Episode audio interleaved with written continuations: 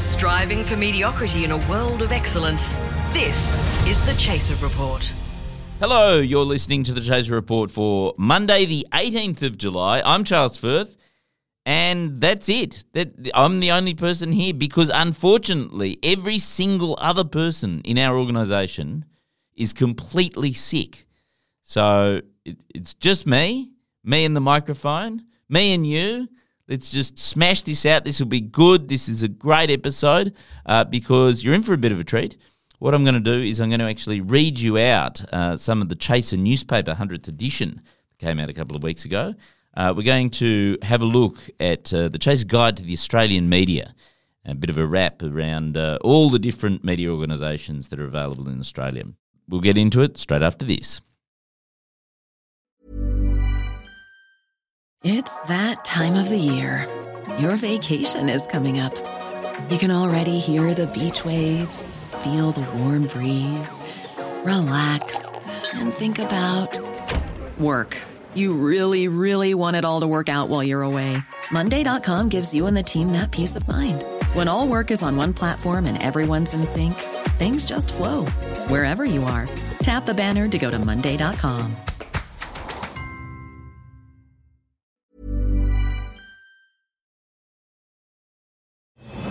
The Chaser Report. News you know you can't trust.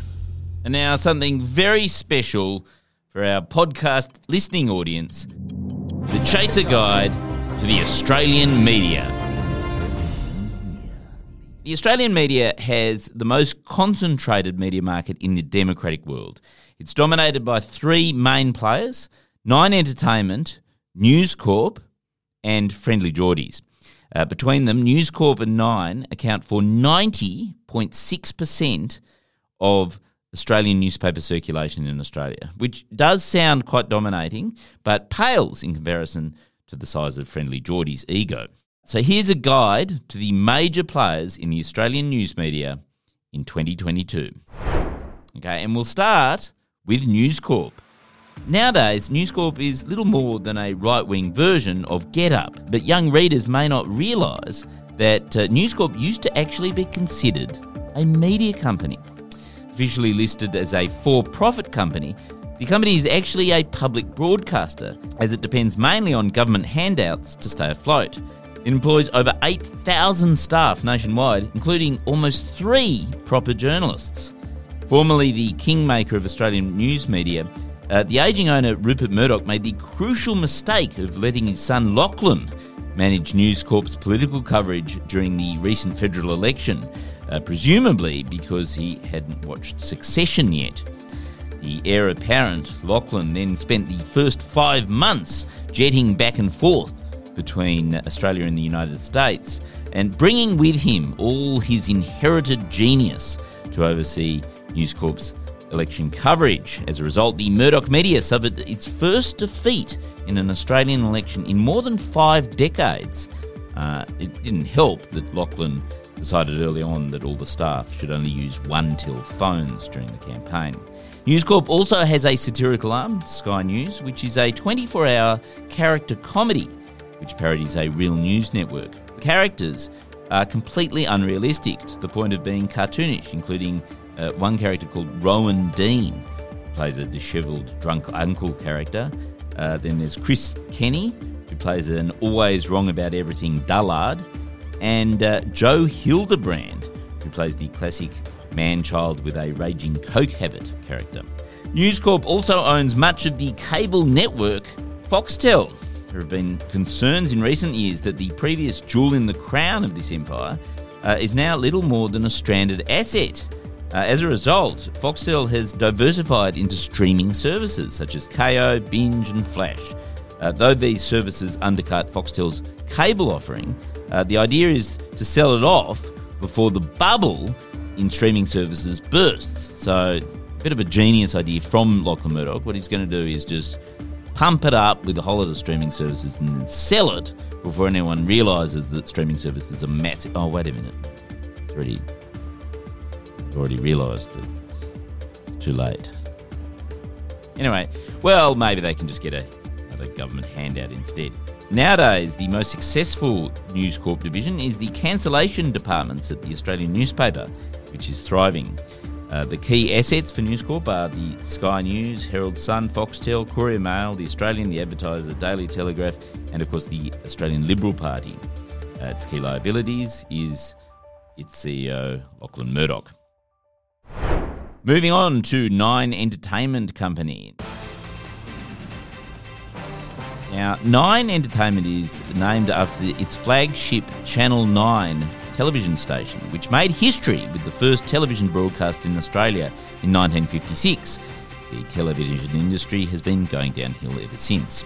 While Channel 9 is nowadays known for its down-market reality television formats such as The Block, Love Island and Married at First Sight, it actually used to broadcast high-quality journalism, such as Australia's Naughtiest Home Videos, which brought animal sex tapes to the mainstream, and Chances, a high-quality television drama on which Game of Thrones was actually based.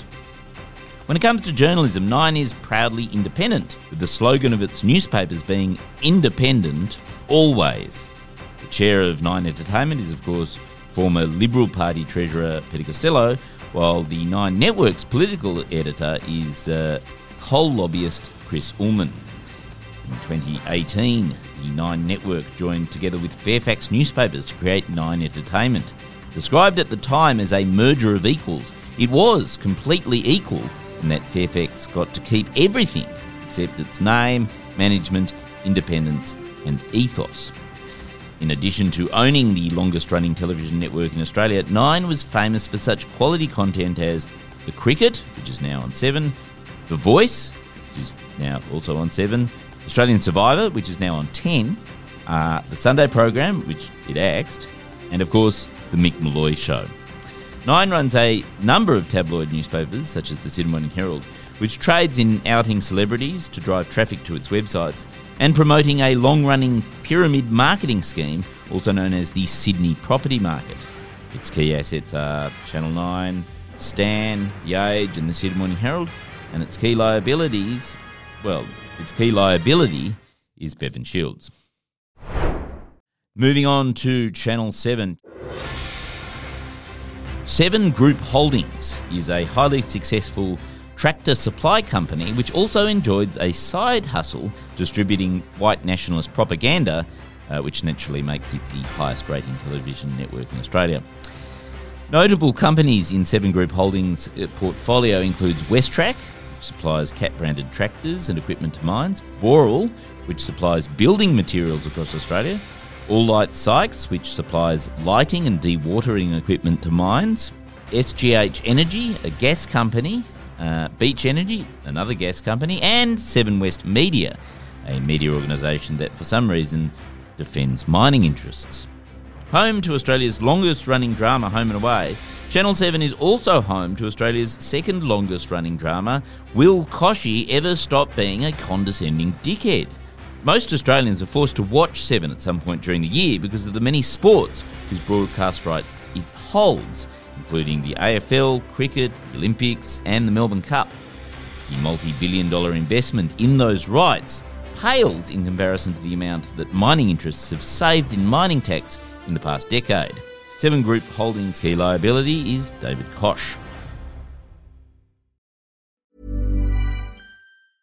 Cool fact, a crocodile can't stick out its tongue. Also, you can get health insurance for a month or just under a year in some states. United Healthcare short-term insurance plans, underwritten by Golden Rule Insurance Company, offer flexible, budget-friendly coverage for you. Learn more at uh1.com.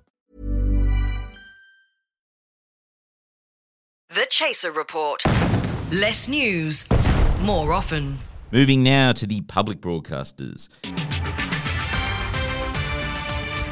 Australia has two publicly owned media organisations, the ABC and SBS, which exist mainly to annoy Liberal Party senators and allow GetUp to raise money trying to save them at the time. Here at The Chaser, well, frankly, too many of us either work at the ABC or want to work at the ABC to the point where we're not exactly going to come here and tell you that Bluey is just a rip-off of Peppa Pig, that insiders should have been shot in the head years ago, or that moving Q&A to Thursday night was the stupidest programming decision of the past decade. We're just not going to say that. Sure, the Chaser was founded on the principle of biting the hand that feeds us, but, you know, it becomes more complicated when you're biting the hands that pay your mortgage and deliver a comfortable middle-class existence to which you've grown accustomed.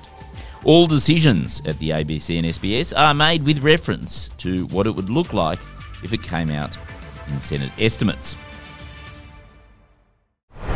Moving to the independents now, The Guardian and The Saturday Paper.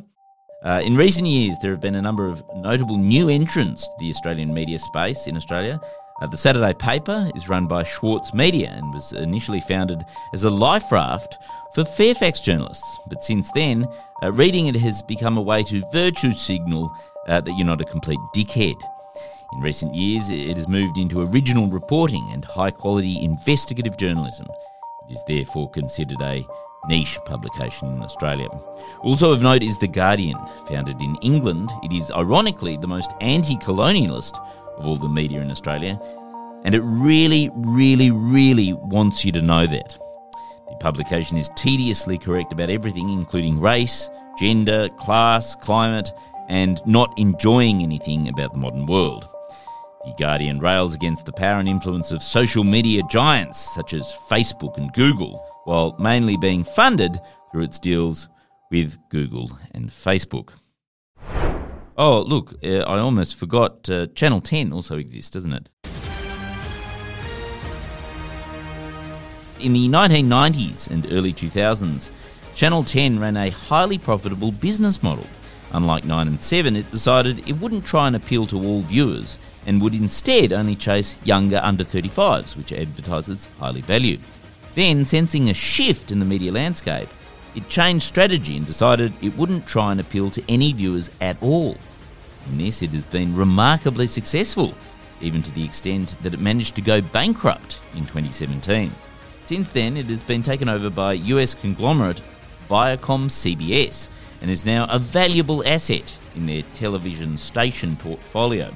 One of 28 television stations that they own, Channel 10 Australia has about the same amount of independent decision-making power as CBS2 Pittsburgh or CBS62 Detroit.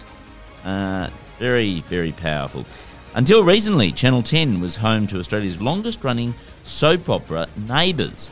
However, the production ran into trouble after a Viacom executive in New York bothered to sit down and actually watch a whole episode, resulting in its immediate cancellation.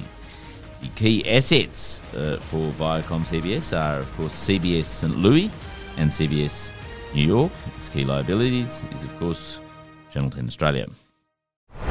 Moving now to the radio companies. There's three main radio companies in Australia. SCA is, of course, home to the Hit Network and Triple M. And it is a charity that gives TV personalities a chance to get a taste of what it's like to have nobody listen to you. ARN owns Golden Kiss, including the Kyle and Jackie O Show, which proves that hate listening is a viable business model. And Nova is Lachlan Murdoch's greatest ever investment. This is true. And it is a testament to the fact that even a broken clock can be correct twice a day. And finally, let's have a look at the streaming platforms in Australia. Let's kick it off with Stan, which is Australia's premier platform for accessing content that's also available on other streaming services. Over at Amazon Prime Video, that's the only service in Australia that is cross-subsidised by the immiseration of American warehouse workers. Binge is, of course, the Foxtel streaming service. Its deal with HBO is set to expire next year, at which point it will be the only streaming content provider in Australia to not have any streaming content to provide. Paramount Plus was, of course, recently set up to provide a way for users to pay for content that nobody watched when it was free on Channel 10. Netflix is, of course, the original streaming service and now also the worst. Ironically, Netflix, which killed the DVD rental market, nowadays only churns out made-for-DVD content. And finally, Disney Plus. It's a great service with genius bosses, really, really great bosses who often acquire old media companies who have a lot of IP but, not a lot of energy left in them. and they pay them billions of dollars more than they're worth, and that's what they do. That's their business model. They acquire these IP for billions of dollars. So, you know, if Disney wants to give us a call at The Chaser, that, you know, keen to chat. The Chaser Report. News a few days after it happens. Anyway, that's it. That's The Chaser Guide to the Australian Media for Monday the 18th of July. We'll be back with a normal episode tomorrow, hopefully, unless everyone dies from their terrible sicknesses. I'm Charles Firth. Our gear is from Rode Microphone. We're part of the Acast Creator Network. See you tomorrow. Planning for your next trip? Elevate your travel style with Quince. Quince has all the jet-setting essentials you'll want for your next getaway, like European linen, premium luggage options, buttery soft Italian leather bags, and so much more. And is all priced at 50 to 80% less than similar brands. Plus, Quince only works with factories that use safe and ethical manufacturing practices. Pack your bags with high-quality essentials you'll be wearing for vacations to come with Quince. Go to quince.com/pack for free shipping and 365-day returns. Need new glasses or want a fresh new style? Warby Parker has you covered. Glasses start at just $95, including anti-reflective, scratch-resistant prescription lenses that block 100% of UV rays. Every frame's designed in-house, with a huge selection of styles for every face shape. And with Warby Parker's free home try-on program, you can order 5 pairs to try at home for free. Shipping is free both ways, too. Go to warbyparker.com/covered to try 5 pairs of frames at home for free. warbyparker.com/covered.